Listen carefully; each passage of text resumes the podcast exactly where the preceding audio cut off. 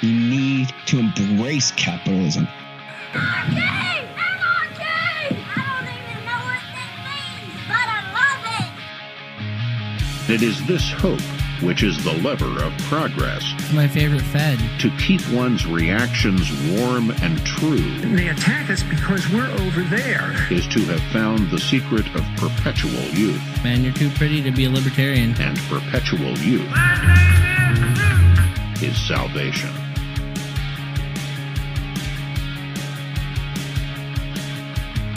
Salutations, Sat Stackers and kin. You're listening to a boy named Pseu, that is Mr. C to you, aka Phil Gibson, on the Bitcoin Made Simple podcast network. And today I have an awesome episode for you with myself and Alex Kaufman, who is a Bitcoiner, Twitterer, libertarianer, just a great up, great up, straight up great dude, and really smart guy too. We talk about basically the dollar tightening thesis and where things are going, a little bit of macro, his experience at his father's hedge fund, and I was able to kind of build upon my thesis as well.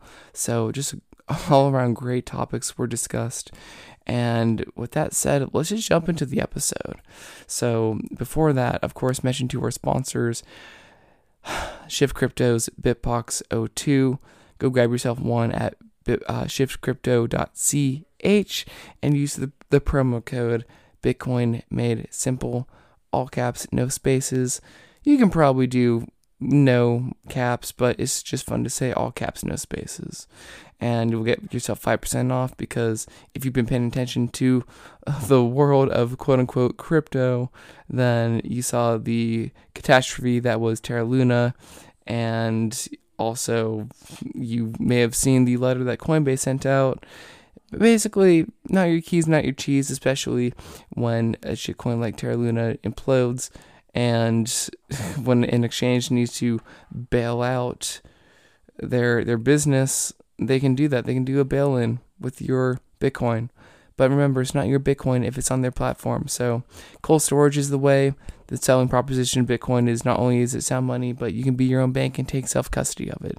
So, again, Shift Cryptos, Bitbox 02, go to shiftcrypto.ch and get yourself a Bitbox 02 with the promo code Bitcoin made simple, all caps, no spaces, 5% off, and just sleep soundly at night knowing that your Bitcoin is yours. So, without further ado, I'm going to move on with the episode with Alex Kaufman. And yes, we started late in the audio recording because I was being silly and didn't hit record because we live streamed this. But if you want to see the live stream video, I will include that in the show notes and check out everything else in the show notes as well. So if you want the full experience, check out the YouTube. And other than that, Alex, thanks for showing up. He was on a little road trip and he stopped by my neck of the woods and it was just an all around really fun, fruitful, collaborative conversation. So I hope you enjoy it as much as I enjoyed having it. So again, here it is. You're listening to a boy named Pseu. That's Mr. C to you. Make sure you rate, subscribe, review, and enjoy this chat. Thanks, Alex, and thank you all for listening. Enjoy. I hope that was recording the entire time because you not? would assume It's live. okay. Whatever, fuck it. hey, we're here. Welcome to a boy named Pseu. That's Mr. C to you, aka Phil Gibson, with Alex Kaufman. Again, this is a little strange because I didn't hit record, but I saw it when you're live streaming. We're live streaming back. That right, was the practice. right now. That was the Yeah. practice. Um, we talked It about serious now. booze and parallaxing, but ooh, parallaxing like relaxing, parallaxing, I think- parallax, bro. yeah, Sorry, yeah. You Um, know, man, it's a good, it's a good all-purpose word it is. Yeah. Yes, because Bitcoin is all about the frame shift. yes, the frame shift. Yeah, shift. Par- paradigm shift. Exactly. Is it paradigm or parallax shift? What's the diff- difference be- between paradigm So, and parallax? I think the way it's used technically, the word parallax is uh, used to describe that thing that happens like in a side scroller video game where the background, you Yeah. know, in like old Mario, the background and the foreground are Yeah. moving at a different rate or something. But then you can, the secondary definition would be just any kind of perception shift or frame shift, right? cool. You know how that they move at different rates. Yeah. But So yeah, anyway, so I was So you grew up passing in, through Austin, and I was like, gotta Was that the first one that all came, the Austin Was that- Bitcoiners. was that the first one on your list or just the last resort and the first one to respond? you were the first, Phil. You're the first. Am I good at lying? That's what, what I, I like to hear. that was it was nice of you though. Yeah, for sure. I appreciate that because that that's uh, no, I actually visiting family here in Texas, so uh, you know, wanted to. When are you moving? When am I moving to Austin? Yeah.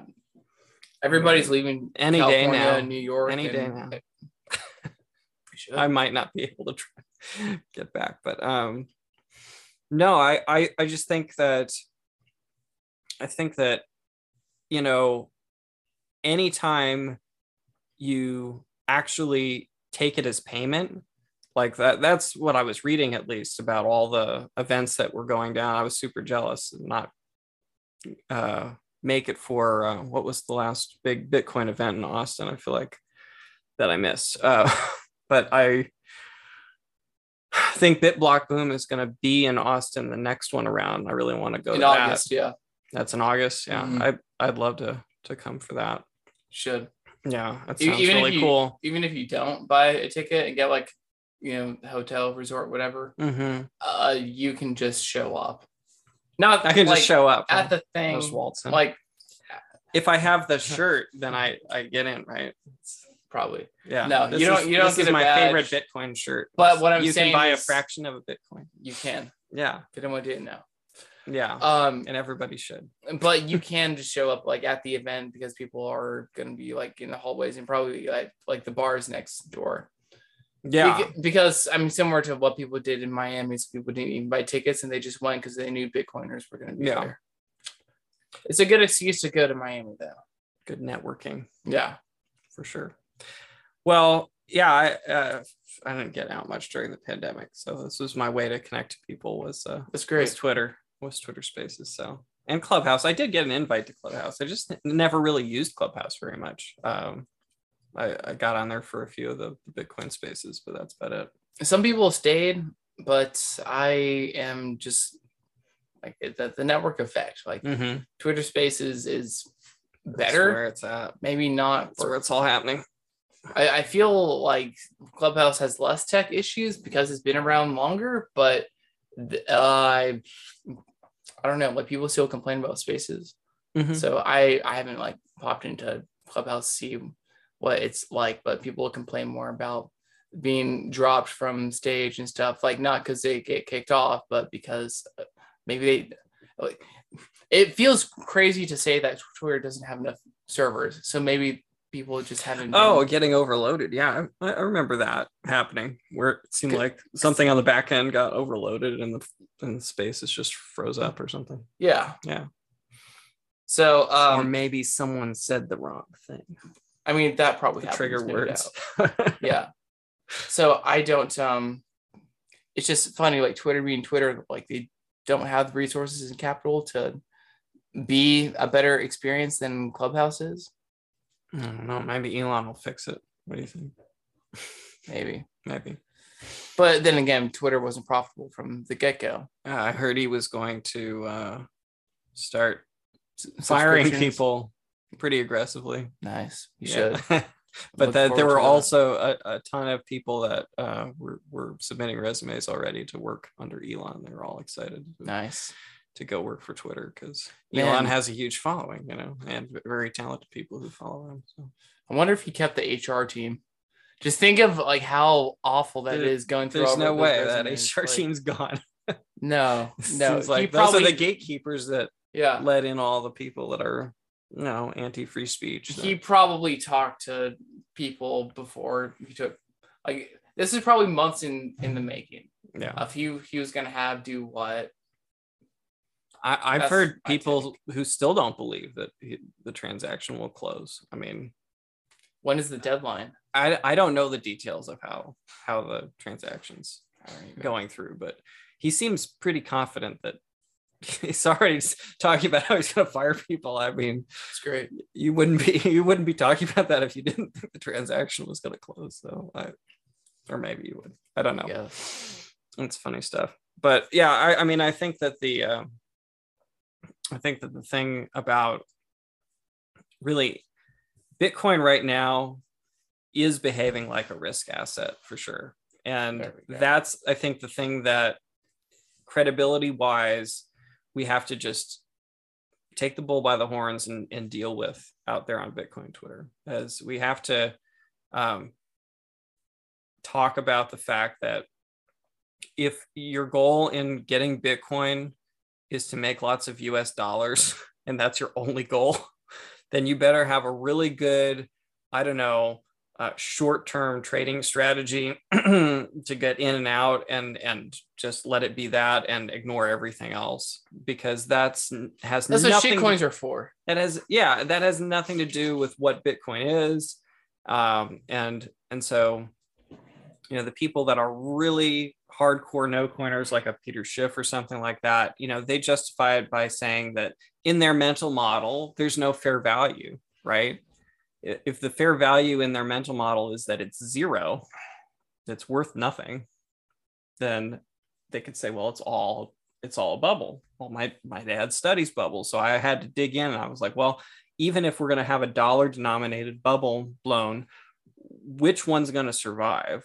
Just like with the dot com bubble you had ebay you had amazon survive and become enormous companies from that. And bitcoin is is there's there's no way that that is not the survivor here you know we're going to see everything else just decimated uh, in this bubble bust cycle and i tweet about how bearish i am uh, pretty regularly partly because i wanted to warn people uh, Bearish that- on what?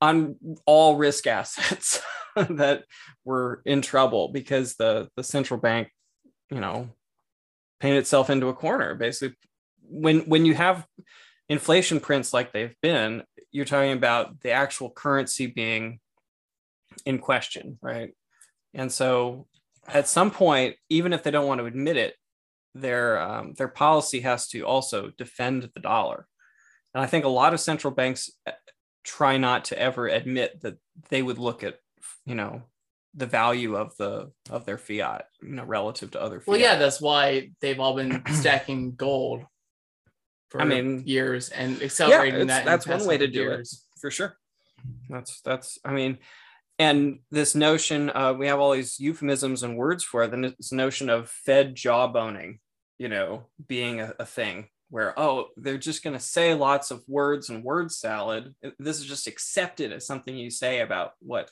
fed policy is is that oh well, they're going to jawbone the markets or they're going to jawbone the dollar or whatever it is right they're going to come out and they're going to pay lip service to the idea that they're going to get more aggressive or be a little less dovish and all these sorts of phrases right and and ultimately that's another way of sort of almost like Orwellian doublespeak. It's another way of saying, uh, we're not going to tell you what's actually going on.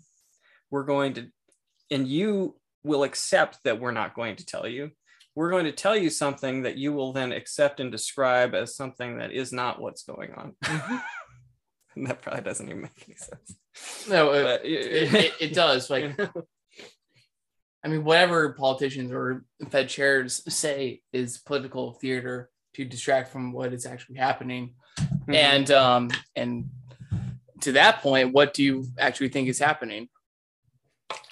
Well, um, I I think that a lot of what the central dogma of economics has been and why it became so irrelevant, particularly 08 and 09 when I was graduating with my my econ degree, was was that you know they didn't have and Nobel prizes were being given out for behavioral economics and really digging into psychology and why do we have bubbles and busts and and what are the individual economic agents actually doing in the system. Uh, and so that was happening alongside you know plenty of people just being taught the basic central dogma lots of nice straight lines and supply and demand curves that um, are are completely based on you know assumptions about rational behavior Keynesianism. well, I mean, Keynesian uh, was how do we elevate the state in terms of policymaking in order to achieve all these other social objectives okay? So that was sort of okay we need to bring in someone who's kind of radical in order to pull us out of the great depression right?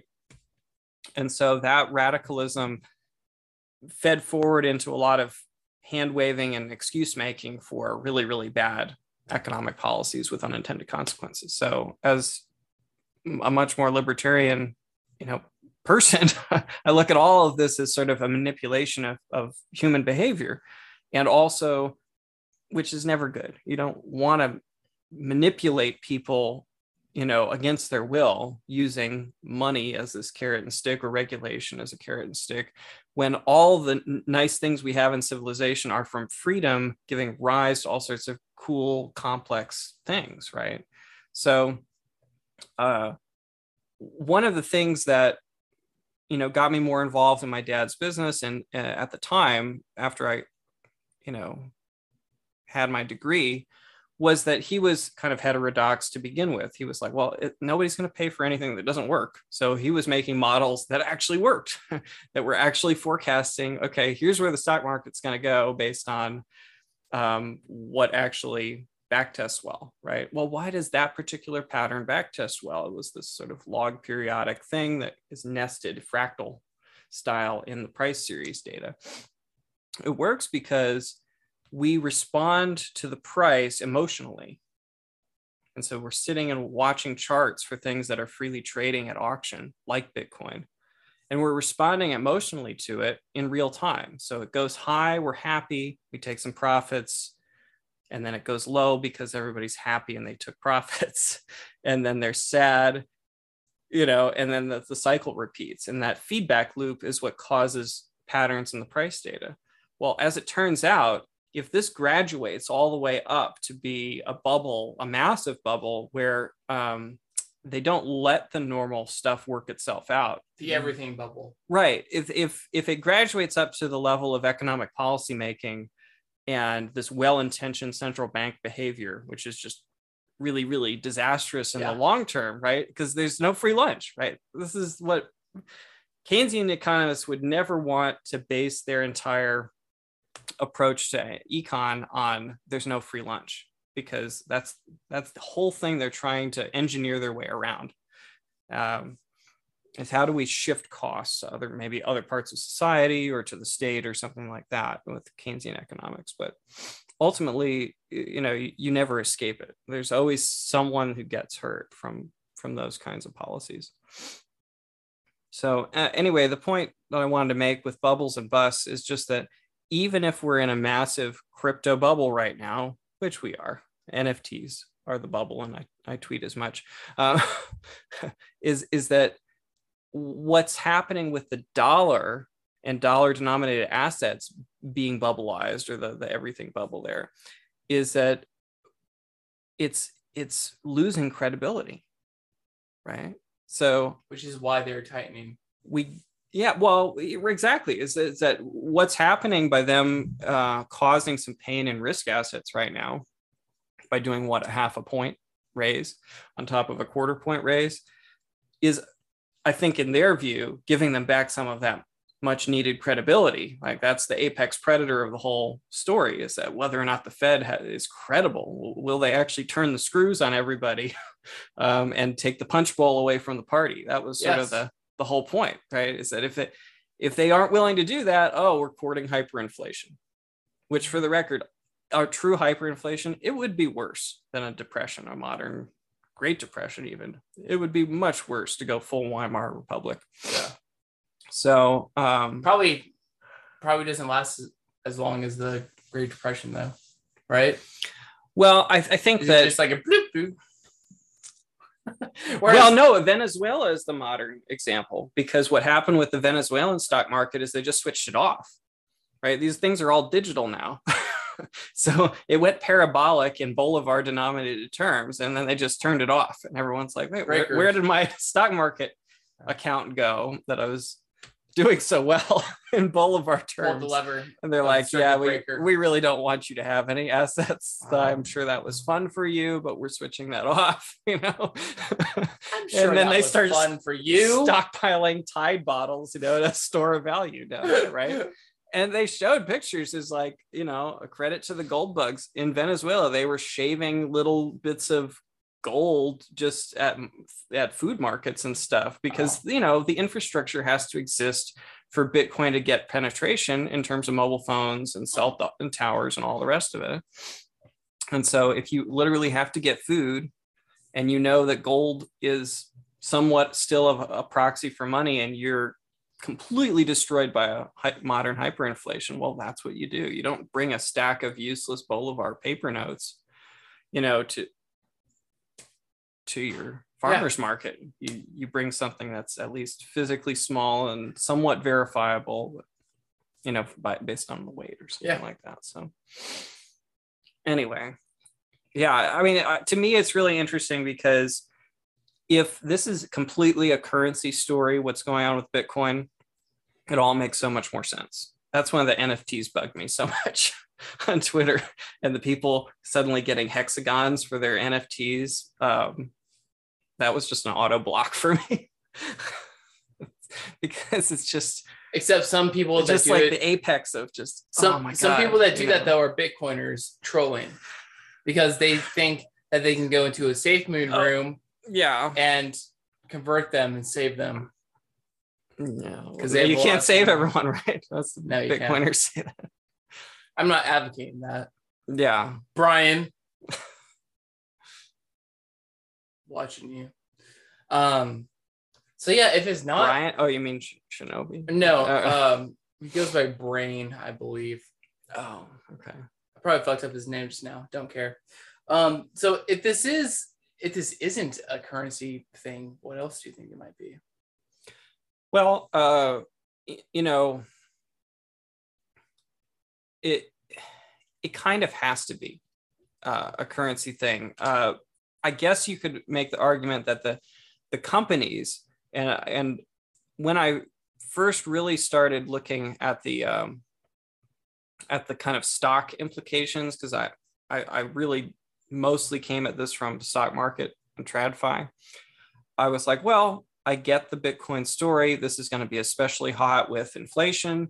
And so why don't I long some of the mining stocks for Bitcoin miners like Riot blockchain? And that worked out pretty well as things were going up. So I was sort of using that as a proxy in other accounts for just getting Bitcoin directly. And eventually I got converted to, well, I just need to stack a lot of Bitcoin directly myself rather than speculating in the stock of the company that mines the Bitcoin. But it's got a multiplier, just like a gold mining or a silver mining stock Mm. would have a multiplier.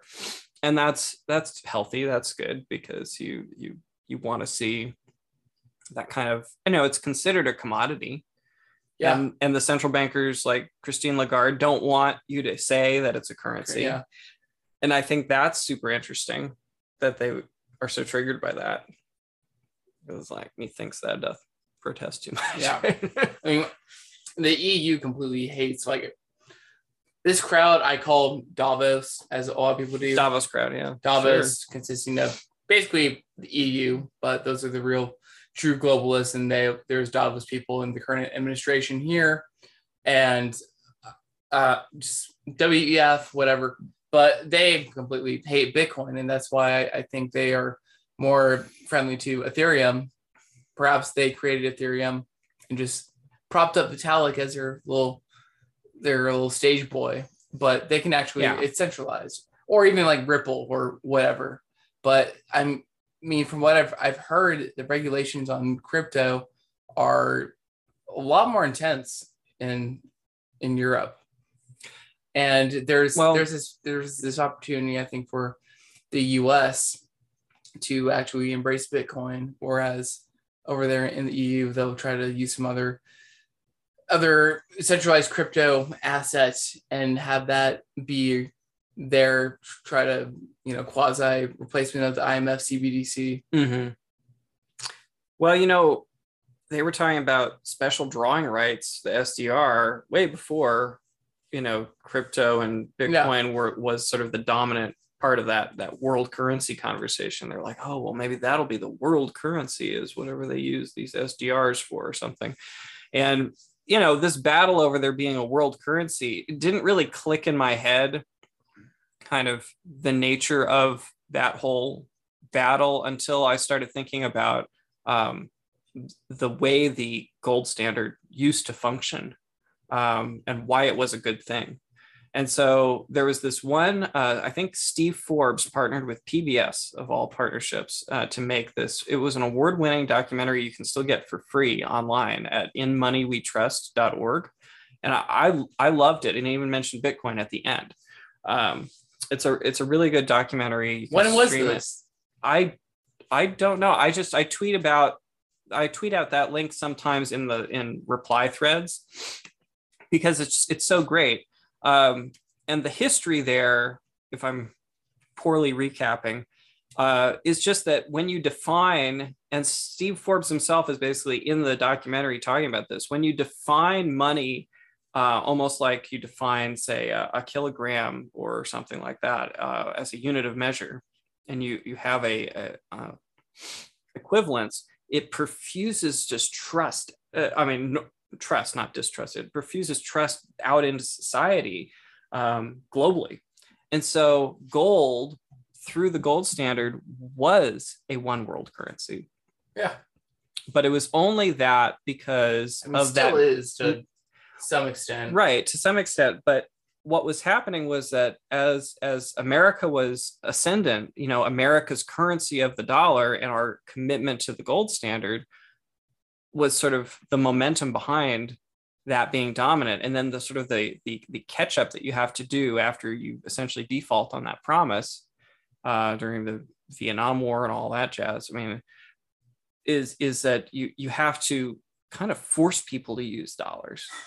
And I mean, when you have exactly what we did. yeah and when you have empire you can kind of do that. And the british pound i'm sure was used much more widely when it was you know sun never set on on their empire. So uh you know the the thing that occurred to me at one point before i got really into twitter spaces was that you know the metal bugs and the bitcoiners should be friends and talk about well h- how do you actually take something that's relatively scarce but physical and made of atoms and somehow connect it to this thing that's absolutely scarce and is really useful with the lightning network and all the rest for medium of exchange all of that stuff and and merge them together. And not really merge them in the sense that you you ruin either one. Just put them in a basket. Well it it's more like uh, your SDR. it's it's more like this idea that uh, you can only redenominate economies into sats at least in my head like in down there in el salvador. They are still dollarized right? It's a joint currency like the um, there used to be this old debate about silver and gold being uh, the what was it the bimetallism Yes. used to be this big currency debate in the us oh we should have more silver ratio or whatever it was but that was a big debate at one time. Well, now what you have in El Salvador is, you know, two, two things. Yeah. I mean, the dollar uh, has to still be, you know, extremely relevant to those those folks because that's probably most of what you see on menus and things, right? Is oh, it's this many. In fact, I think Max Keiser even posted a little uh, uh, spot of him, you know, ordering at a restaurant down there in San Salvador, and the menu is all has dollars. You know, you don't actually have a significant change uh, until you price in Sats, because then you have to actually address the volatility issue head on and say, okay, well, what's our volatility premium that we as a little restaurant or food vendor or something have to put if we price in sats because we're not going to go back and change it every five minutes based on the dollar you know bitcoin cross rate. And so if you have high volatility events like we're in right now too you have this issue where there needs to be someone to step in kind of buyer of last resort to prop up the price for countries to be able to denominate in sats and uh, not necessarily to prop up the price. This this is all sacrilege, right? to say some of these things, but because you don't want to, as a libertarian, you don't want to encourage the state to go in and manipulate. But at the same time, even if it was all private owners, what private Bitcoin whales sort of working together to dampen down the volatility, um, you know, it would have the same effect. Is that the volatility is what keeps you from getting to unit of account and medium of exchange, and and we have to address it, you know, somehow. Yeah, and hopefully we keep crab walking around this uh 25k sub 30k around there thing Mhm. so we can give institutions opportunities to buy more bitcoin this probably sounds more hopeful than anything but i i would not be surprised if the fed jerome powell wall street the central the the 12 regional Fed banks, the commercial banks, all being in cahoots to keep doing what they're doing, raising rates, Mm-hmm. tightening, and uh, still raising like reverse repo payout rates in overseas uh, uh, repo facilities. Just sending all these signals of like, hey, s- drop what you have and get dollars. And as they in- continue to raise rates and to just destroy what demand people have in the stock market and tell people to wake the fuck up, pull back, let everything sell, and reevaluate where does my value actually need to be. And I think Yeah. if they do need to do a bailout or prop up Bitcoin, I mean, right now it's it's a it's a currency war ultimately between the dollar and the uh, the euro. And what I like to say is that sorry, it's going to be somewhat Yeah. of a, a long monologue, but no, that's all good. but- I just want to say we, we're definitely not asking for a bailout because that was the whole point, right? So bailouts are bad. well. Not direct bailouts for corporations and stuff like in 08, but um, it's really the Fed bailing itself out by buying Bitcoin Okay. Um, I think that because it the strengthens Fed the- should go away um, well, entirely. I do too. I think the U.S. Treasury should stack cold storage Bitcoin in a vault. they're not going to do that. Tre- Treasury's Davos. Well, no, my okay, my my point in saying that is that if you see the way Bukele, you know, buys the dip, Mhm. BTFD, right, and just tweets about it, um, why isn't the U.S. Treasury Secretary doing that? That's my point. Is that we don't need a central bank, just like they don't have a fiat currency in El Salvador. We we don't need, So you know, to to either. to address that, the central bank, the Fed is bifurcating with like the rest of the government because, as I mentioned, they are basically just Davos sleeper cells. Like this current administration wants to embarrass and destroy America as we know it. well, that's a whole And- another ra- rabbit And, hole. and this is why Powell is tightening hmm or the people that put Powell in place made him tighten because he. Uh, but see, that's the thing. I'm glad he's tightening. No, I'm too. Oh, you are. This is my thesis. Well, this is Tom Luongo's I mean, it's gonna hurt a lot of people, but Yes, but no, you have like to defend the dollar. That's Jerome Powell is my daddy for the foreseeable future. Okay. as well as Putin. Not really. Well, I, I know, mean, he's he's printing money into my put options, whereas I wish I had call options back when things were pumping. But uh, no, I've been just bearish a long time. So from you never from know when it's gonna. from what. I've heard, basically, uh, your your Gary Gensler's and your Janet Yellen's and even your Christine Lagarde's, like just wrap all that up.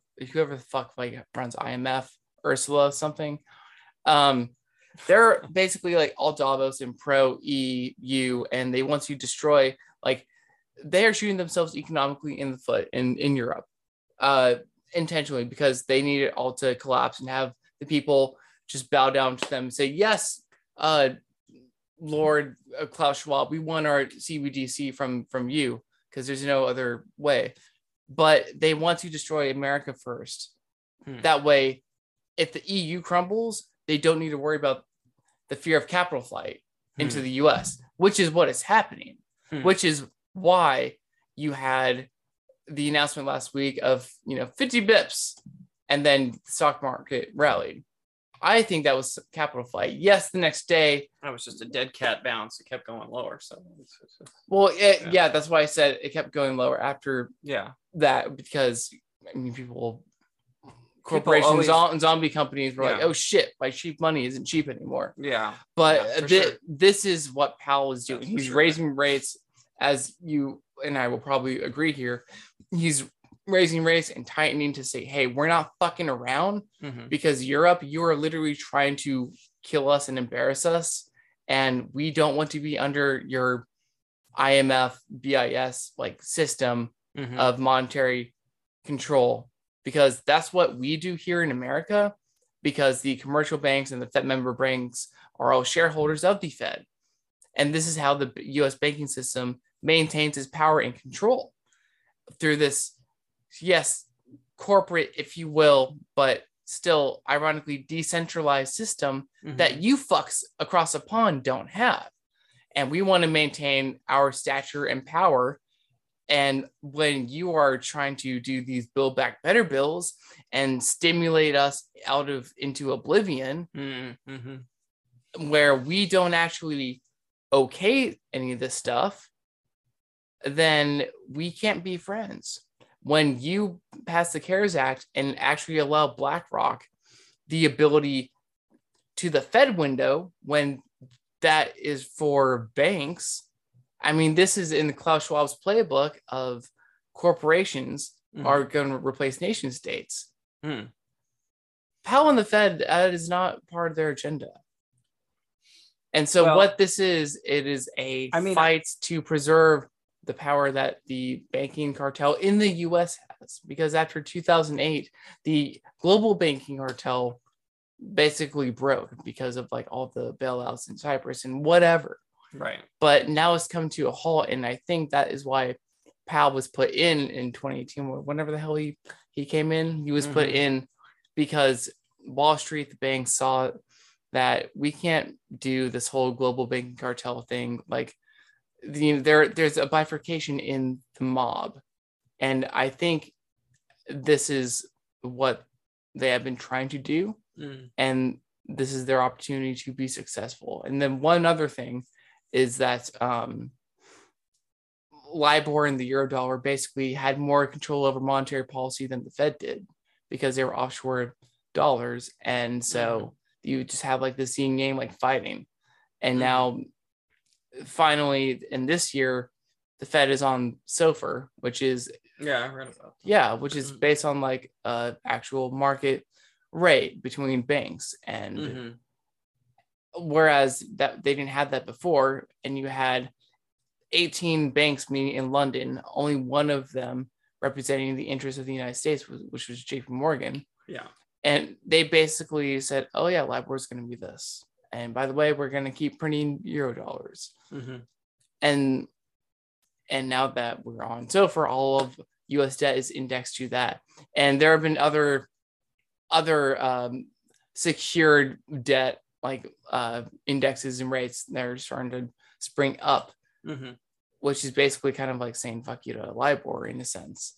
And I think this is actually a spark of of hope because you are actually having people like at the elites, not just in America but elsewhere, that are saying, "Hey, we actually don't want this whole like EU, you know, World Economic Forum, CBDC kind of life." Mhm. where the golden billion are going to reign over us in this new era of serfdom. We're not going to have that because, like the Fed is trying to maintain its power, you have people like Greece, just I think yesterday or maybe a week ago, but when Christine Lagarde was trying to pass these policies that, hey, you know, you can't do business with Russia or anyone that uh, that ships goods with Russia Mhm. and you have Greece stand up and they say, uh, no, look at our geolocation. We have a stronghold. And if we wanted to, we could do a Grexit Right. because Europe is so dependent on. But anyway, so that just goes back to you have like these secured overnight rates, I think that are now becoming like popularized, if you will, because they don't actually want to commit financial suicide and abide mm-hmm. by this new world global great reset. This is your friendly reminder to rate, subscribe, review.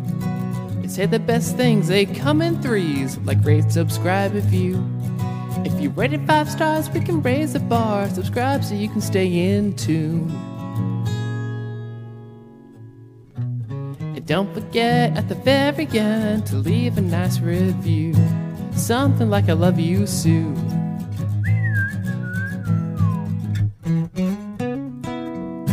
Rate, subscribe, review, please. Thank you. Not your keys, not your coin. If you're in Bitcoin and you haven't heard this, you're hearing it now. The value proposition of Bitcoin is that you are your own bank.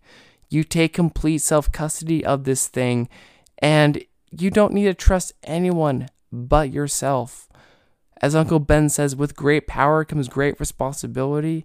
And I'm pretty sure that all you Bitcoiner dudes and ladies out there can put on your grown up pants and take self custody. Honestly, one of the best options is the BitBox02 by Shift Crypto because it's just sleek and voluptuous and lovely and it's user friendly. And that's what we want out of Bitcoin. We want to be able to store Bitcoin, access it, use it in a way that a toddler can. And that's pretty much what you're getting from the BitBox02. You got your cold storage on a hardware device, and you can sleep soundly at night knowing that you're your own bank and no one else can come and steal your Bitcoin. And that's all possible with Shift Crypto's BitBox02. So if you want to put on your big boy and big girl pants and be a good Bitcoiner and actually own your money as opposed to putting it on an exchange or a bank. Let's just call them for what they are a bank where they're rehypothecating that Bitcoin. And again, this isn't your Bitcoin. If you put it on there, it's theirs. And so it's not your money they're losing, it's their money they're losing because they're trying to use that Bitcoin to make more money, take the spread, the VIG, if you will, and pff, honestly, they go tits up because they're bad actors. And they don't care about you and your wealth because when your Bitcoins with them is no longer yours. So, if you want to bypass all of that, go to shiftcrypto.ch and snag yourself a BitBox02. Use the promo code Bitcoin made simple, all caps, no spaces for 5% off a Bitbox O2 from shiftcrypto.ch because self custody is self sovereignty.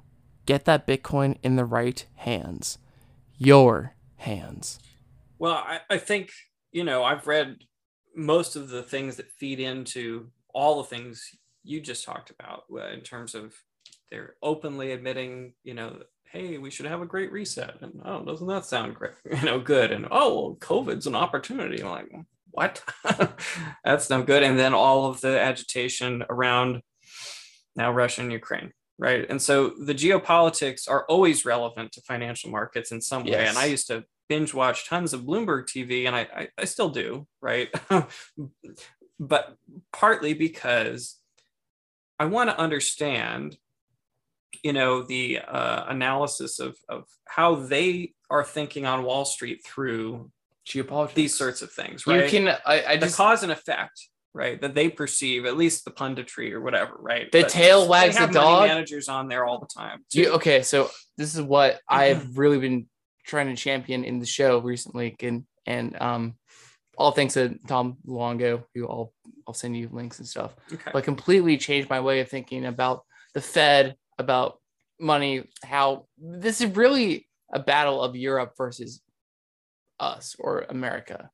Hmm. Um, but you cannot separate economics from politics because the tail I wags yeah. the tail wags the dog and they switch positions on who's the tail and who's the dog Okay. And- yeah, I'll accept that. Too. and and too many there's too much cuckery on twitter on just mainstream media where people won't touch the, the political side the geopolitical side with uh with a 10 foot pole because maybe whatever hedge fund they're running they have interests or they're managing the assets of people that right. that are just running the political status quo. And this is why Well- it's so important to i think say the quiet parts out loud to an extent because people Yeah. can still get canceled. But at the same Yeah, time that's the only thing we should cancel is the cancel culture. Yeah because it's it's it's so ron paul like truth is treason in the empire of lies. Absolutely. And what when you have finance bros censoring themselves it's just doing a disservice to the people that are actually listening. Mm, and they are probably deliberately censoring themselves because of course. they they're just going along to get along and well keep making more you money. know bearish talk is is interesting on financial journalism too because um, it's one of the ways that you can tell things have really gotten out of hand is when you you get a, a sense that um, you can't have bearish people on the news if they they're Yeah. talking too much about the negatives and the downside consequences and i think they uh, could twist that and make it fear porn though Fear porn that's a whole sells. nother that's Just a whole nother thing right but Yeah. it just in otherwise they would have to do the alex jones thing right but just in terms of pumping things and or inverting jim cramer or something like that um and i found it interesting that uh you know there's certain people they they won't have on the shows anymore like you know peter schiff doesn't get invites on on cnbc anymore and that's just an anecdote but since when that's what he said on one of the Twitter spaces. I think it was one of Log's spaces where it was uh, father and son debating a lot of Bitcoiners. Oh, it was a kind of yeah. epic space. Uh, That was like- were you in on that? yeah no i th- i think one of my most most like viral tweets because my tweets aren't viral but uh it, it took off because i said what did i say? I said just got yelled at by peter schiff. It's the best day ever some bullshit like that.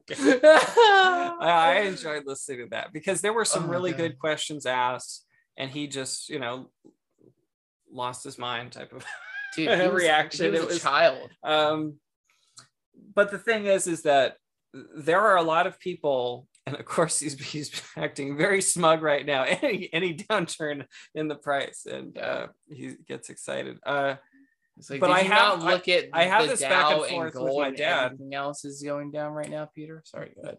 well i have a similar back and forth with my dad about bitcoin Mm. that you know i've mentioned this on spaces is that uh you know he, he being uh the the architect of a bubble detector is definitely got you know his his um al- alert uh antennae up very high any anytime you know something moves parabolic or you know that there's a lot of hype around it. And so cutting through the hype you know, I wanted to kind of find my people and I went straight to the maximalists because even though I'm I'm you know sympathetic to metal bugs um, politically, went straight to the Bitcoin maxis because they're the ones who are kind of taking it to their own the affinity scammers, right? The crypto bros and all the stuff that's been going on and this crazy NFT stuff. Um, and to me, that's the that's the moral high ground, right? Is in in a lot of ways that's calling it out as what it is and just Yeah. saying, look, there are some core elements here that from Satoshi's what I would call a discovery to the point we're at now, you know, really laid bare the fallacy of Keynesian economics. It, it there's a whole bigger picture, right? Um, that you have to understand, you know, what you know what happened after 1971 and the end of the gold standard. So a lot of people just would rather number go up. And so if numbers going up for, I don't know, some weird techno kitty NFT or something, you know, whatever crazy thing people are burning dollars on, um, it, it means that uh, they've kind of gotten to you with this inflationism where where you you starting to get in that mindset as inflation gets hotter and hotter the average person in america gets in that mindset like oh okay i got my paycheck i really need to burn it as fast as possible and not really think too much about it whether that's to get an nft or whatever it is it's like they they're scared to have just dollars or to be savers of of their dollars and that's a symptom of that runaway freight train starting Yeah. to take root, right? And so you could either end up with, hey, we're actually going to let risk assets denominated in dollars implode, or you're going to get $300 a gallon milk. Which do you want? You know, because the structural underpinning of the economy was going to be affected. The reality was going to be affected by COVID, by the pandemic, no matter what anybody did to paper it over. It- fiscal and monetary policy does not change people dying from a virus and having everything to uh, ha- having to retool everything to deal with it and everyone getting freaked out by the whole response and the you know the worldwide implications and we still have you know crazy shanghai lockdowns right now happening. Um, i retweeted this guy who was uh, you know uh, i think one of the few, you know, getting tweets out of a lockdown apartment building, you know, working for some foreign company there, and he was just feeling unencumbered to just say what the situation was. And I was retweeting him as I'm like, this is boots on the ground news from Shanghai of what's going on there. And they were showing pictures too of all the um, backed up ports, right, going in and out of China right now. So, you know, these things made March 2020 happen in our markets, right? That big move um, that was dramatic. And at that time, I mean, I was I was a market bear even at that time. I've been bearish for way way long, and so uh, yeah, I was able to throw a very small amount of money on a put option on a Friday, knowing you know as that was happening, that you know those crashes happened very fast, and have it 10x by the Monday open, you know, type of thing because it was moving so fast. And on Sunday afternoon, you'd see, you know, hey, the futures are already limit down uh, on Bloomberg TV. so, so that kind of thing where um, you know in advance that circuit breakers are getting hit because it's so violent. Uh, you know, that's it's jarring. And I don't know if you remember when oil went negative. Yeah. Uh, but you know, now we're at the point where everyone's complaining that it's way too positive, you know, in terms of the um, the price of energy. So, y- you know, that's the other thing at 08 and 09 during that crash. I think people really focused on real estate and discounted the role of energy prices and energy price inflation because a barrel of oil went super high right before everything all the wheels came off in, in 08 and 09 everything was 150 dollars a barrel Yeah. you know Uh, I keep seeing charts, and I can't give an exact anecdote, but a- anecdote, but the just the the parallels of like, oh well, you know, this rate was just. Uh, I think it was actually um, like refinancing rates did what they did like before the the crash in 08. and just other anecdotes like, well, this happened, but this is happening now, then this happened before this crash, so.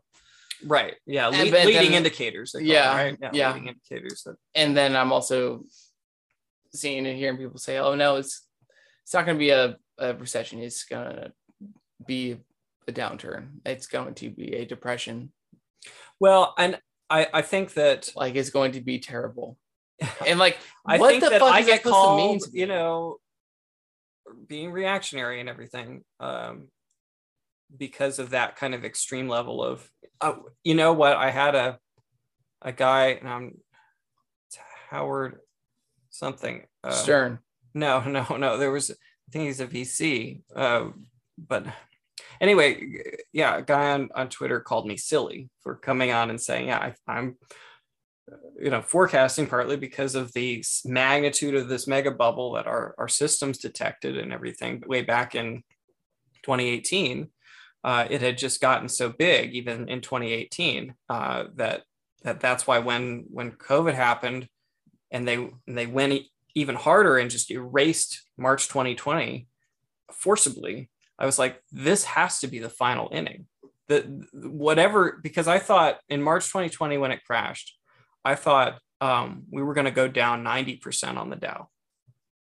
I thought that was the moment when the wheels were officially coming off um, because we were so fragile going into it. I didn't think they had the tools to do what they did, but apparently they did. But they courted a whole nother kind of. I think you're about to make me buy Bitcoin right now. right. You know, it all leads to buying Bitcoin. you know, I am like on the, the trigger to like load up my Cash App. Well, because it's really irresponsible. I mean, the, the best way to describe this type of currency management is is horribly irresponsible. Yeah. Like that's that's the way you describe the management of the dollar. And so dollarized countries and people and, and nation states that have pegged to the dollar know this is really irresponsible. What what the heck are they doing? I think there there are places all over the world that know. Yeah. You know, um, the Saudi Riyal is pegged to the dollar and has been, you know, that's sort of the petro dollar complex. Which thing. they're It's saying that, I guess. Which they're saying no, we're done. I don't know. Is that is the unpeg going to happen there or, or not? Or are they going to manage? They wouldn't take a call from Biden. Oh well, that's that's I think that might be for other reasons. Um, I mean that's that's politics, but the actually you know break the peg would be financial news for sure. Uh, maybe it's already. I mean, works. people are gonna happen. I don't people people are like turning to Russia, right. which is actually setting like an example the U.S. should take. Maybe not exactly, but they basically force the world on a gold standard or a ruble standard because they are backing That, the ruble by by oil and and gold like like Right. commodities, which they can. I mean, commodities are which still is, which, important. which is strengthening the ruble because they're Yeah. they're basically saying, hey, do you want this like world reserve asset, which is oil, arguably? But it, well, hold on, hold on. Yeah, so, so they're sorry. basically saying like, do you want this? Okay, mhm. you can either pay us in rubles or gold. right. And so what's stopping like during this this this crab walk, what is stopping the Fed from buying up a shit ton of Bitcoin and doing I guess the same. I didn't really think this out in my head before I said it. It's all good. This But- is it's I do the same thing. I just sort of because the causality in econ, these are complex systems. So you can have so all, fucking complex. all these daisy chains of causation Yeah. that are unrelated, right? Yeah. And then they intersect. Yeah. And then you're like, wait, what what just happened? Because this this kind of confluence of events. Yeah. And so, you know, I think the big thing with Bitcoin is really world trade. Is that at this point, what seemed to be happening and what should still happen, and I was so happy to see Bukele tweet that he bought the dip the other day. Uh, but you know, don't just leave it up to him and his nation state treasury.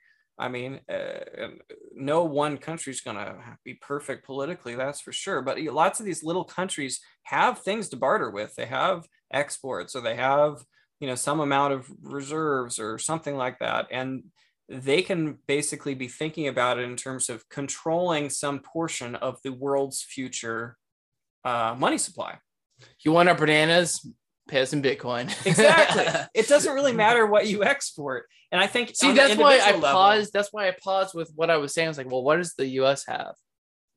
Oh, Like- we have all sorts of things, you know. All sorts of things. What do I mean, what do we ex- the U.S. have? What do we- right, what- right what do- here in what- Texas? what do we ex- why we have energy independence. I- is with yeah, I- fracking, I know, right? but but still, what do we export if we are the world's largest importer? Because we need to completely redo the industry here. Because well, I, I think and and I I think think there have been a lot of answers to that question over time, right? like Uh, what do we have? There, what we some could- people say, oh, well, we're what- sort of exporting our culture, No, fuck that. a lot hold of on, hold on, hold on, movies. hold on, hold on, Yeah. hold on. What we do, what we could have is Bitcoin. uh, I think you know the internet itself being a global network is what makes Bitcoin relevant as a global money, right? Is, is that if the internet were balkanized, and I think there was, I follow and retweet the little Satoshi bot that just has quotes from Satoshi, original quotes I from should follow Satoshi. that. It's a good one.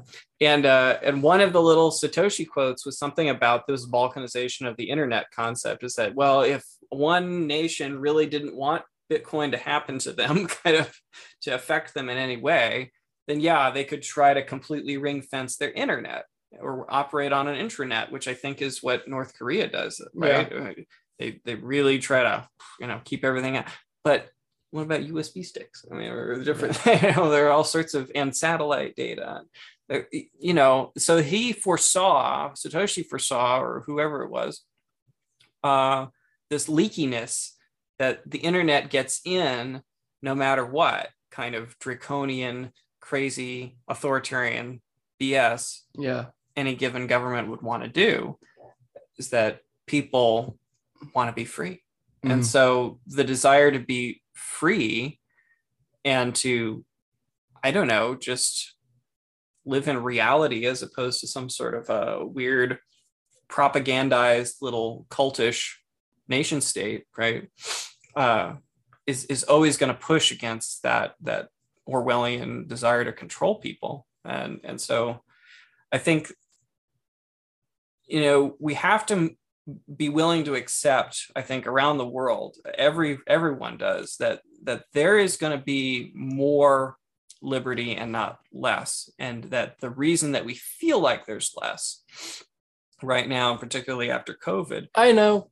right is because is because They're panicking. they're, They're panicking they're scrambling well to i mean if you want to control people and they're, they're like no no they don't have any other that. option is what is happening they are Okay. scrambling to maintain what power that they have because they know that people are standing up greece being an example like i said uh, people are are starving probably but so just to pull on on my my theory and parallel to what the us could do similar to what russia is doing again pie in the sky idea but Putin is strengthening the ruble, saying, "Hey, we know that you want this oil or mm-hmm. this soil or this gold, so buy it in rubles." And the U- U.S. could beat the world to the punch by strengthening the dollar, not only by tightening QT and raising rates, but hey, as everyone does capital flight and rushes to dollars, now take those dollars and say, hey, during this crab walk, the Fed actually bought a shit ton of Bitcoin. You want this Well, Bitcoin? everyone hold- should hold- buy- shh, everyone should buy. You want this Bitcoin? yeah Pay us in dollars. oh i see what you're saying well Like Putin did with oil and gold, buy pay us in rubles.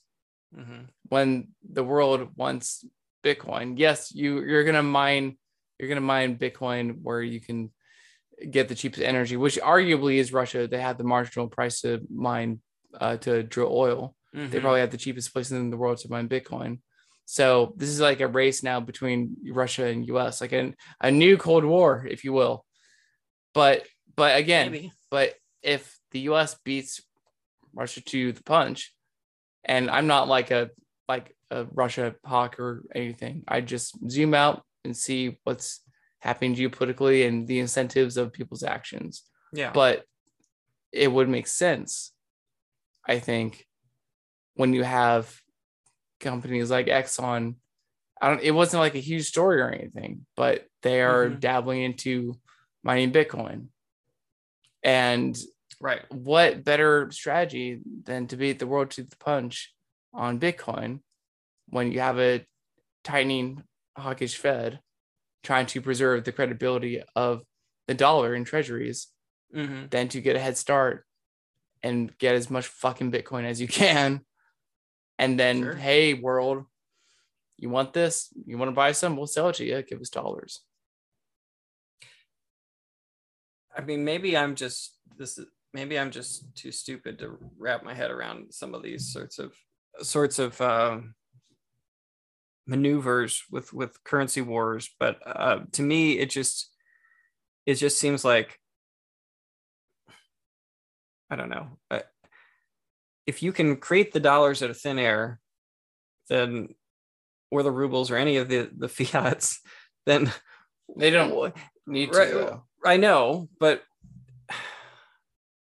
it just seems stupid. Like the thing, the the idea of okay, I want gold in exchange for this stuff, like makes sense in my head, right? But as soon as they're like, oh, you know, go go pay us in dollars, pay us in ruble, I mean, or whatever this Because this people are selling- mindset. because people are selling what currencies they have because they're trash and they're buying Well- they're they're selling their euros for rubles they're selling their euros for dollars But if you're saying the currency is trash, I'm asking you, why is it trash? And the answer is always bad currency management. Yeah. So if the if the currency were managed in a way where the that fiat were defined by some fixed convertibility, right? Where you take something, it could be something else. It could be, hey, uh, hundred dollars equals exactly one barrel of oil, and then they try to fudge that or something. Sure, you know, whatever. but that you could have an oil convertibility window if you really wanted to. But it's freely trading to some, of course, then gets manipulated by OPEC or whatever. Or now the OPEC plus, but my my point is is that if if your chart looks like a step function because it's literally pegged, you know, that's going to create stability artificially, I'll grant you, but that creates a, a, type of stability when you're actually then trying to have something be used as the money in lots of places all over the world. So this that's, idea, that's my point. right, this idea that it's this runaway freight train, we just have to get into these currency wars and these these Well, this is very unpeaceful geopolitics. well, this you is know? how the Fed wins. me. This is how the Fed wins the currency war. It's my point. nobody wins that. Just like nobody wins a nuclear war. Nobody wins. Everybody loses. It's just a lot of stupid. That's what I'm trying to say. It's just a lot of So stupid. you see where I'm you coming could peg from, the right? dollar today to the sat. You could do it today. Okay. Just by an executive it's- order. Not that I'm a fan of executive orders, but you could do it today. You could say, we're defanging the Federal Reserve. We're empowering the U.S. Treasury no, no, over no, here no, no, no, no, no, no. to peg No, no, no. the dollar to No, the sh- Satoshi. that's not what I'm saying. okay. the Fed By stays in-. No, Okay. this whole conversation was the Fed's doing what it's doing right now to Mhm. gain credibility. Yes, right? We came to that conclusion. Well, because they're on autopilot. Yeah, they don't know the real way to gain credibility is is already right in front of them. They're on autopilot. They think this is the only way to gain credibility. Is No, no, no, hurt no. a lot of people No. by raising rates. Yeah. No, Okay. You tell me. they, they already see. Okay, so you, the answer is in front of them, like you said. That that's that's Bitcoin, well, right? I- it would be a really good answer. Yeah. Okay, great. Maybe they already saw that, and maybe all the things that we've been seeing with tightening and raising rates, whatever, that's just part of the process. Well, the issue is that the Fed doesn't have to exist. I think that's the big. I know they the they think this is the best way for them to keep what power that they have because just like listen listen just mm-hmm. like whatever. just like how I I know it, like that sounds stupid because it's going to end up failing because their central planners still at the end of the day but still just as as in europe they are scrambling to keep whatever power and control that they have by hurting themselves e- economically maybe the people running the fed have the same equal amount of hubris but are taking the opposite approach because they're seeing how effective it is in russia by strengthening the dollar Mhm. by demanding that if you want these commodities, you have to pay in rubles. And so the I don't Fed's think it is working for. Russia at all. I don't. I don't. I don't think that's a winning strategy for for Russia at all. I I look at the whole mess uh, with what Russia's doing and and think that it's sad. uh, Okay, yeah, uh, Russia, and Russia aside, dangerous. Yeah, Ru- stupid. whatever. Russia Yeah. aside, like, Yeah. like, no, the the point is they are quasi backing their currency by commodities, and if the Fed wants to maintain credibility and gain that trust back, Mhm. why not do that with Bitcoin? Is my point. Well, And if Right. all these strategies that they are doing with raising rates and tightening and just whatever, trying to force a recession, which will turn into a depression, how could those not be stepping stones to ultimately preserve the credibility of the dollar by backing it by the digital commodity that's Bitcoin? And running their of a lot to and, and running their financial Yeah. system on that and not Ethereum or Ripple Yeah. or whatever the EU wants to do. the the there are a few things to unpack there, and let me try to segment it because that's it makes a lot of sense to to think the way that you do, but I just I just think about it differently. Okay. and, and maybe I'm stupid. I'm probably stupid, but the way that I think about it You're It's- no more stupid than me. is just that uh, we already kind of know, you know, every time Bitcoiners call out the FUD in mainstream media, we already kind of know what this trajectory is that they that um, we always say they right but but that is being put forth to defend the dollar right? Mhm. is that if bitcoin can be called a commodity and not a currency if you have to pay capital gains on on it um, if there are lots of affinity scams around it. So the tarnishing of the reputation of this headless peer-to-peer indestructible peer-to-peer network right that will allow everybody to have money rather than go to a third party or an intermediary. So the power of that is coming at them like a tsunami and the and this is why i sort of tweet out hey you know all banks have zero use case now because then there's an absolutely scarce base money supply and we have websites for crowdfunding so we don't need any of it anymore with crowd lending crowdfunding all of that stuff is just software Right. and we have a base money supply but that's the- verifiable. So we don't need any of the other stuff, but they can't even conceive of a universe, of a society, of a world in which there's no banks anymore. they being The banks, the yeah. bank- just the banks, just bankers and banks and the, their central bank and their alliance with government and the whole the whole currency management structure, but the- but they- policy, but they need to stay relevant by offering Bitcoin products. Well, see, that's what. Uh, JP Morgan has See- admitted that. They see the writing on the wall. that's bubble stuff though that, What- that- what are you talking that's about? high, jumping on a hype train right is that as long as we're still talking about something that's dollar denominated and you're bubbleizing dollar denominated everything for for a while by these ultra low interest rates for a long period of time you're basically creating a situation where eventually the, you blame changing. Bitcoin. Eventually, all roads lead to blaming Bitcoin, and that's where we're at. So if if the dollar price of a Bitcoin drops and they say, well, this is a commodity that's dropping really hard in dollar value, um, it must be a bad thing, a scam, and all. And look at all these other ones that went to zero. Yeah. in the same category. Some will say that, but there's a split in, in government and power. I'm just well, right, but uh, it's intentional. yes. to say this because oh well a lot of people are going to get hurt because Yes. of Terra Luna. Well during the eh. dot com bust right they, they didn't want to point at the central bank either they, they'd Yeah. be like oh it's it's pets.com it's enron it's all these different things that are you know Right. bad companies bad actors that were boom and bust okay. companies, right? But you have to go back to the systemic reason that there was even a boom in the first place.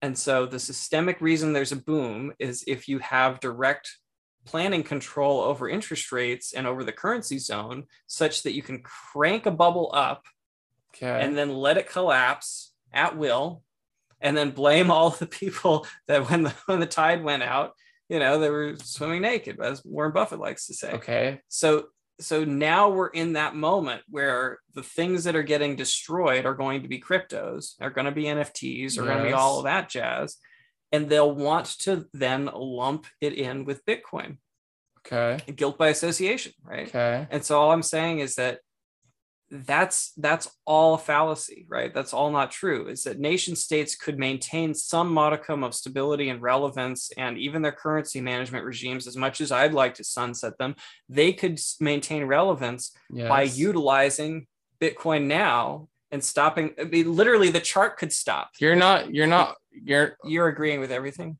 Yeah. You're not arguing with me. no i know i i, I know well that's good but I, I guess we're on the same page i'm But- not, but- I'm not but- trying to argue i'm just this is the way i, I see it Well, no, but you said like there, like what you said.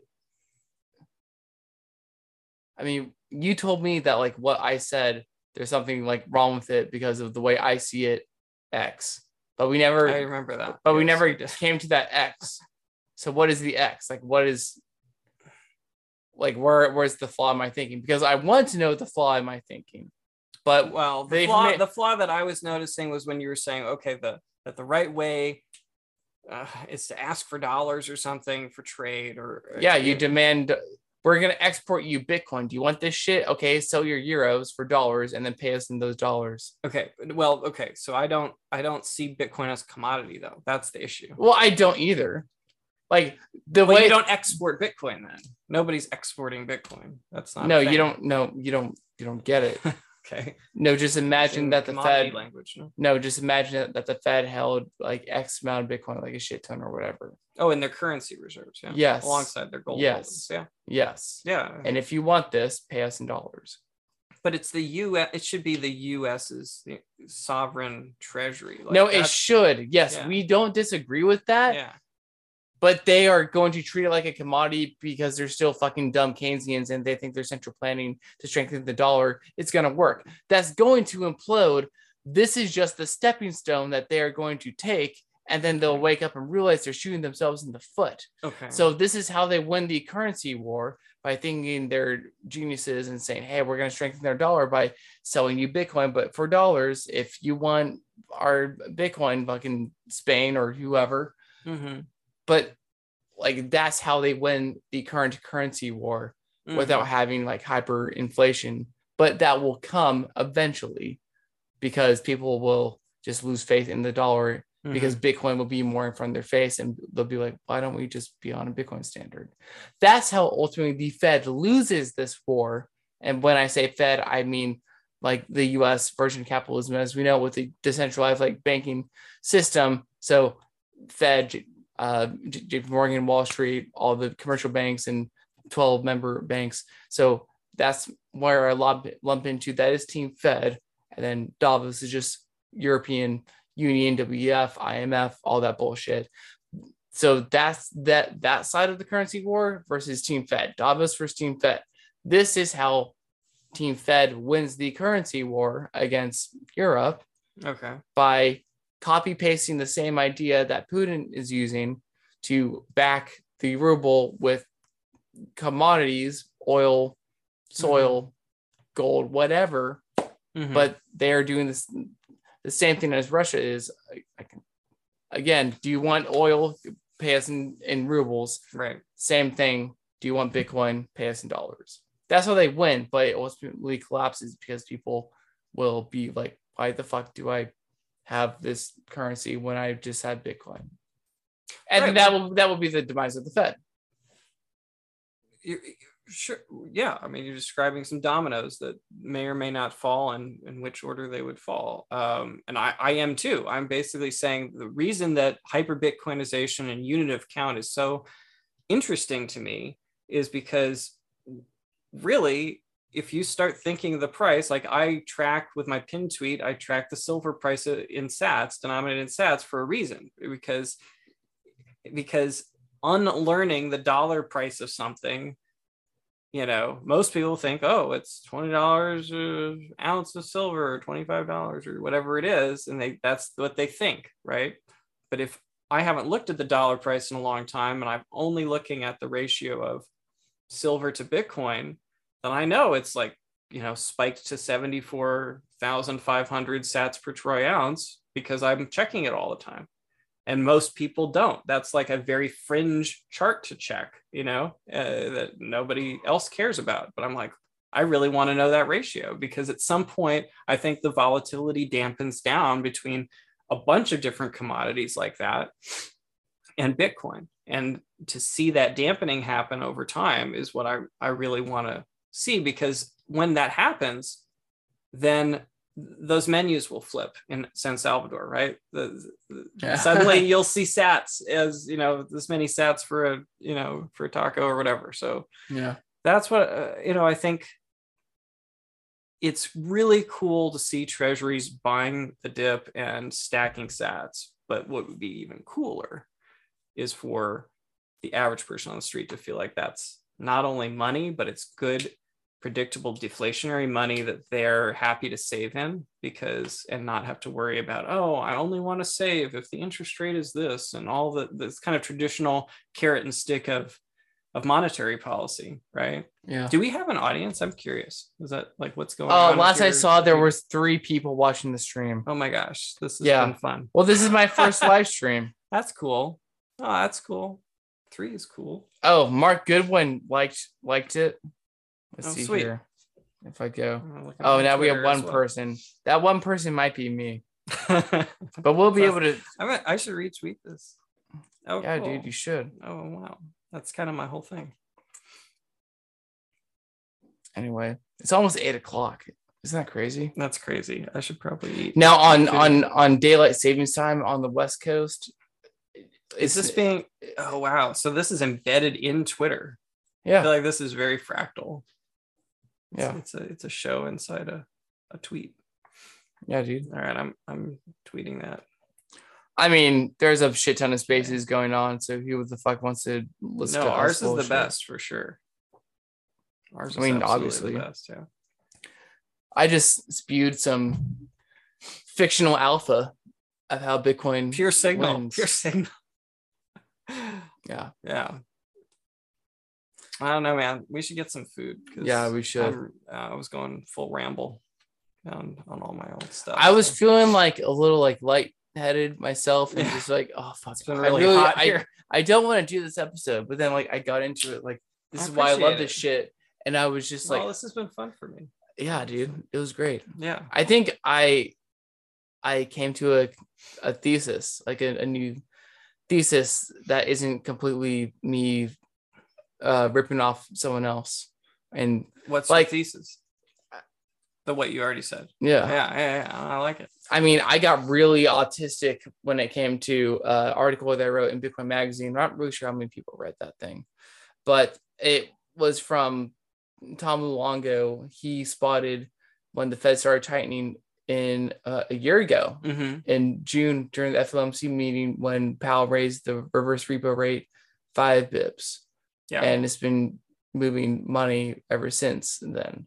And Mhm. so I went into detail like what are the what is this economic arsenal that the Fed has for as as Mhm. futile as central planning really is like what are these tools that he can use to actually achieve blah blah blah and then like at the end of it I threw in like okay well the banks are gonna have to like be dependent on Bitcoin to stay relevant and make money Mhm. but then as the whole Russia Ukraine thing came about and we see how Putin is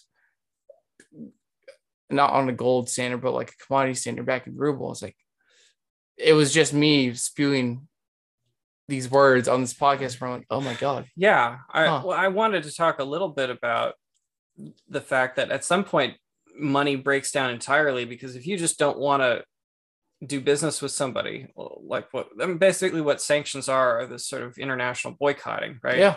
So if you just don't want to do something with somebody because you hate them or you think they're disgusting or they have lost any kind of moral, you know, high ground, um, kind of everybody who's a buyer or seller has the ability to just opt out of a marketplace like that. So you can't ever opt out of politics, but you can definitely opt out of transactions and just sort of be like, no, we're not Yeah. dealing with you. We hate you for being, you know, an asshole and making war when you should just Yeah, man. negotiate, come to the diplomacy table, Putin, and all of that stuff. So, yeah, I am before this ends, I just want to go to the YouTube because this is streaming on YouTube. Maybe you have more than one person watching on YouTube. yeah, we should probably not. get some. Yes, I know you want to go. No, no, no. We, I- I, I was just I saying pee as well. You, you, you said you were hungry. We should figure out uh, dinner. Um, What what do you, what do you usually like to eat? um, that is a good question. We'll figure it out. Hold on. I'm gonna see the live stream. Live. Who's watching? Oh, one.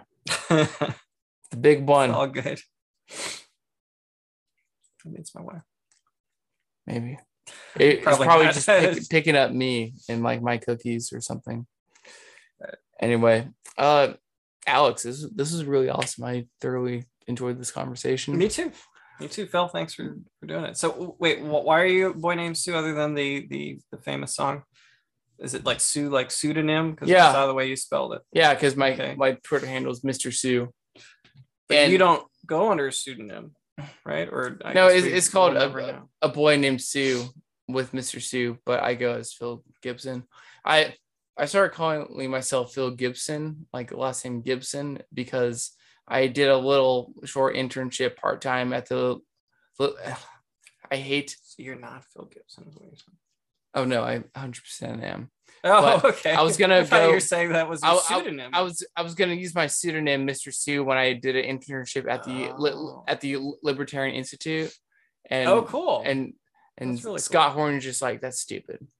Like you use like an adult name. I'm like okay. So uh yeah. Is- is- but your adult name is your real name. Or I guess I'm not meant to know. What is real? What's on, on your birth certificate? Is this real life? No, I know exactly. It's it's all a simulation, right? Bitcoin's real. Yeah, absolutely. Bitcoin's real. All right. Well, Alex, where can people follow follow you on I'm at AK Kaufman on Twitter, and uh, I retweet a lot. I've thought of making a T-shirt that I will just. You know, some people might think I you're a retweet, bot therefore if you do I uh, that. I, I might- do it intentionally because you know you can scroll through. It's like a stream of consciousness. Like you can mute my retweets and then go back to my profile and scroll through, and then it's like, oh wow, these are all the things Alex thought was relevant.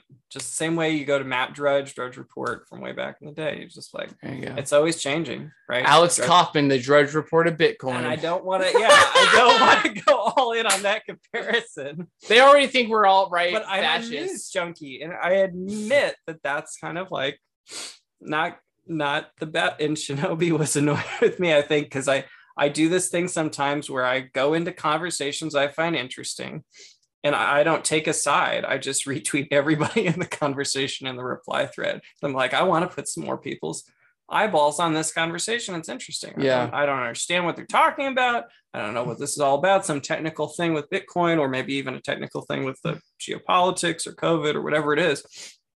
But I'll retweet everything on there intentionally just to see like and some and I've had people block me. The Wall Street Silver account actually blocked me because they DM me and they were like, and I uh, Wall Street Silver, if you're listening, like I like silver still and the silver squeeze, like unblock me, bro. Like that's not cool. Uh, but they blocked me because uh yeah dm me and it's like i really don't like your strategy of retweeting me and then getting a bunch of crypto bros in my replies like that's what i have bitcoiners who follow me i don't know what he was talking about with crypto bros he's probably lumping them all together and he, he thought that people talking about bitcoin in the silver replies was annoying spam and that i was to blame because i had retweeted his stuff to an audience of Try Bitcoiners. harder, pussy. What the fuck? I just thought that was so weird. Um, but yeah, I'm I am pro the silver squeeze, even though I'm a Bitcoin maxi because I'm like, hey, we should Because you like money. we should denominate the silver in sats, right? Like that's that's as maxi as it gets. Is to be like, hey, sats are our unit of account, but obviously silver still exists because it's made of atoms. Like you know, we need to Yeah. talk about every commodity, everything for which there's supply and demand. It's just a question. I don't have a problem with gold. What's our unit of account? Yeah, what's Yeah. our unit of account? If it's the dollar, and the dollar's being shitty, and it's being managed in a bad way, consistently really bad way, Yeah. we need Bitcoin. We need Bitcoin. We need Bitcoin. let's let's let's end, end the show right Yeah. there. awesome. Awesome. And we need food. And we need food. we do. We do. That's Can't cool. buy food with silver though. Maybe Maybe during the. Civil War. All right. Bye, people. And hi, people. and there it is. There you have it. Hope you enjoyed that conversation as much as I did. And again, Alex, thanks for stopping by my neck of the woods. And make sure that you stop by the neck of the woods of shiftcrypto.ch. That's shiftcrypto.ch. Thanks again for them for sponsoring. Grab yourself a BitBox02 hardware wallet with promo code Bitcoin made simple, all caps, no spaces, for 5% off because it, there's it's just crazy times out there. So make sure you have your money where you need it, which is in your self custody. Anyway, as always, guys, thanks for stopping by. Hope you enjoyed it. And as always, be sure to own your failure because God knows our so called leaders do not. This is Phil Gibson. You've been listening to A Boy Named Pseu on the Bitcoin Made Simple podcast network. So peace out, sayonara, adios. Until next time, toodles.